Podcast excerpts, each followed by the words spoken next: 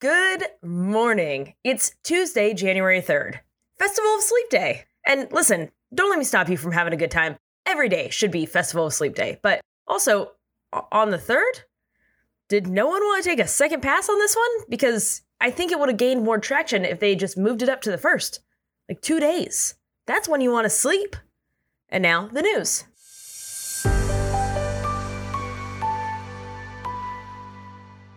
It's a new year. That that's not news. You you already knew that part. But because I took 2 weeks off to do my version of relaxing, I read a book about Lincoln. I'm going to cover the big stories that happened during that time. For funsies and for context because a lot of them are still ongoing. So, let's get into it.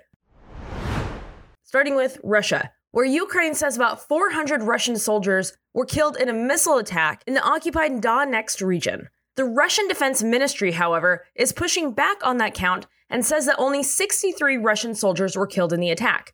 The truth probably lies somewhere in the middle, but it is currently unknown because the building that was attacked is almost completely destroyed. Meanwhile, in Ukraine, all 25 administrative regions spent most of New Year's Eve under air raid warnings as armed forces intercepted a total of 12 attacks from Russia, with the total attacks that came from Russia currently unknown. At least 20 inmates are on the loose in Juarez, Mexico, after a prison riot turned into a jailbreak. At least 10 people were killed in the riot. The prison is considered one of the most dangerous in Latin America, and this is not the first riot there. In 2009, a riot killed 20, and another in 2011 killed 17. Government officials who say the situation in the prison is now under control have said the prison is run by an organized crime group that, over the years, has planned and ordered attacks on Juarez from inside the prison. This particular riot appears to have been started by armed folks who came into the prison from the outside. Actor Jeremy Renner of the Hawkeye Runners is said to be in critical but stable condition after an accident on Sunday as he was plowing snow in Reno. There are no other updates, but here's hoping he continues to improve.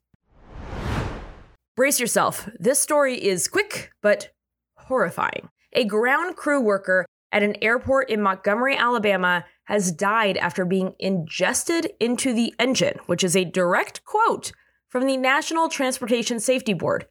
And um, I'm not going to repeat it, but I wish they had chosen a different turn of phrase. Um, an investigation is ongoing, which, yeah, I'd hope so. Awful. Just a, a real tragedy. And what would the first episode of the year be without? Trump crime update time. Two days after I wrapped the last episode of last year, the January 6th committee released their final report. Real cool timing, everyone. So maybe you've seen the coverage, maybe you've read the report, maybe you got the gist of what happened from this podcast when someone who probably should have seen this coming because they lost the popular vote the first time, and then in the four years of the presidency, they only proceeded to get worse. So in the face of a deadly pandemic and continued voter suppression, the country decided we wanted to try someone else for a while. And so, in addition to losing again the popular vote, he also lost the Electoral College. And instead of taking some time to do some deep reflecting on the fact that an entire country hard passed on him, he decided to just burn down the very fabric of democracy to the ground. Because when I tell you that some people will literally be an insurrectionist to avoid going to therapy. But either way, let's talk a little bit about what this report means. As a reminder, the report was put out because the Republicans won the House where the committee sits, and since obviously they don't want to investigate a bunch of their coworkers, even though they should, looking at you, Marge, the Republicans will shut down the committee as soon as they start back up.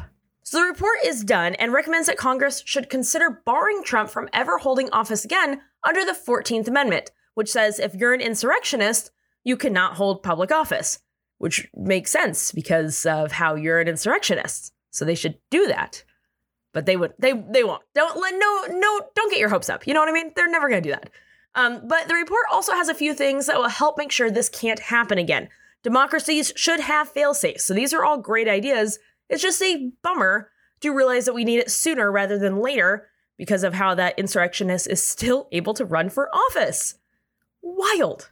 Some of the suggestions inside the report include a reform of the Electoral College Act that clarifies that the vice president can't just outright reject state submitted slates. It also includes an expansion of the federal law enforcement agency's focuses on extreme groups, especially calls that are coming from inside the House, aka white nationalists, and anti government groups. They are also suggesting stronger protection for poll workers, oversight for Capitol Police, a closer look at the policies of media companies that have radicalized their customers, and making the counting of the electoral votes a previously super boring event that I guarantee the majority of those dinkuses who ran up on the Capitol on the 6th and the one that encouraged them to do so didn't even know about, making that count into a national special security event, which would be similar to inaugurations and State of the Union addresses. So, besides the fact that they seem like, eh, fine, what are you gonna do about it? About the leader of their party planning and inciting an insurrection, what else do we know about this new Republican House that starts today? To be honest, not much. Uh, as a reminder, the Republicans won with a super slim majority, which includes some middle of the road districts where newly elected members might not be super extreme in their voting because they want to keep their jobs. And Kevin McCarthy, who previously was the minority leader in the House, wants to be Speaker the way that Ted Cruz wants to be president. Desperately. Because maybe maybe that'll fix it. It won't. It won't fix it. The problem is he is just not that popular in the House. He's also not that popular in the country. Republicans have 222 seats. He needs 218 votes to make him the speaker. That means he can only lose four Republicans. And okay, sure, that's um that's fine. The problem is more than four Republicans have said that they will not vote for him for speaker. Now, when I say he needs 218, what I mean is that he needs that would give him the majority. This is a yes or no vote on him, and the highest vote wins. So it's possible. Nancy Pelosi did it, John Boehner did it. He could become House Speaker without 218 votes, but he just needs to get the majority of the votes. The problem here is that there is no alternative for McCarthy. People will just vote yes or no. But the Democrats have already decided on Hakeem Jeffries for the leader of their party. If Jeffries gets more yes votes than McCarthy, he could win the speakership. Isn't that kind of amazing? It's this is very unlikely, but oh, it'd be so silly. Voting will happen today and we will talk about it tomorrow. And that's it. That's the news. I'm proud of sleeping.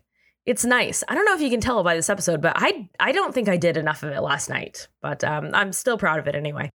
But more than that, more than that sweet, sweet moment when you look at the clock and you decide, yeah, no, I'm going to go to bed super early tonight. And it is a delight because it's the new year, and I personally don't think you should change a thing.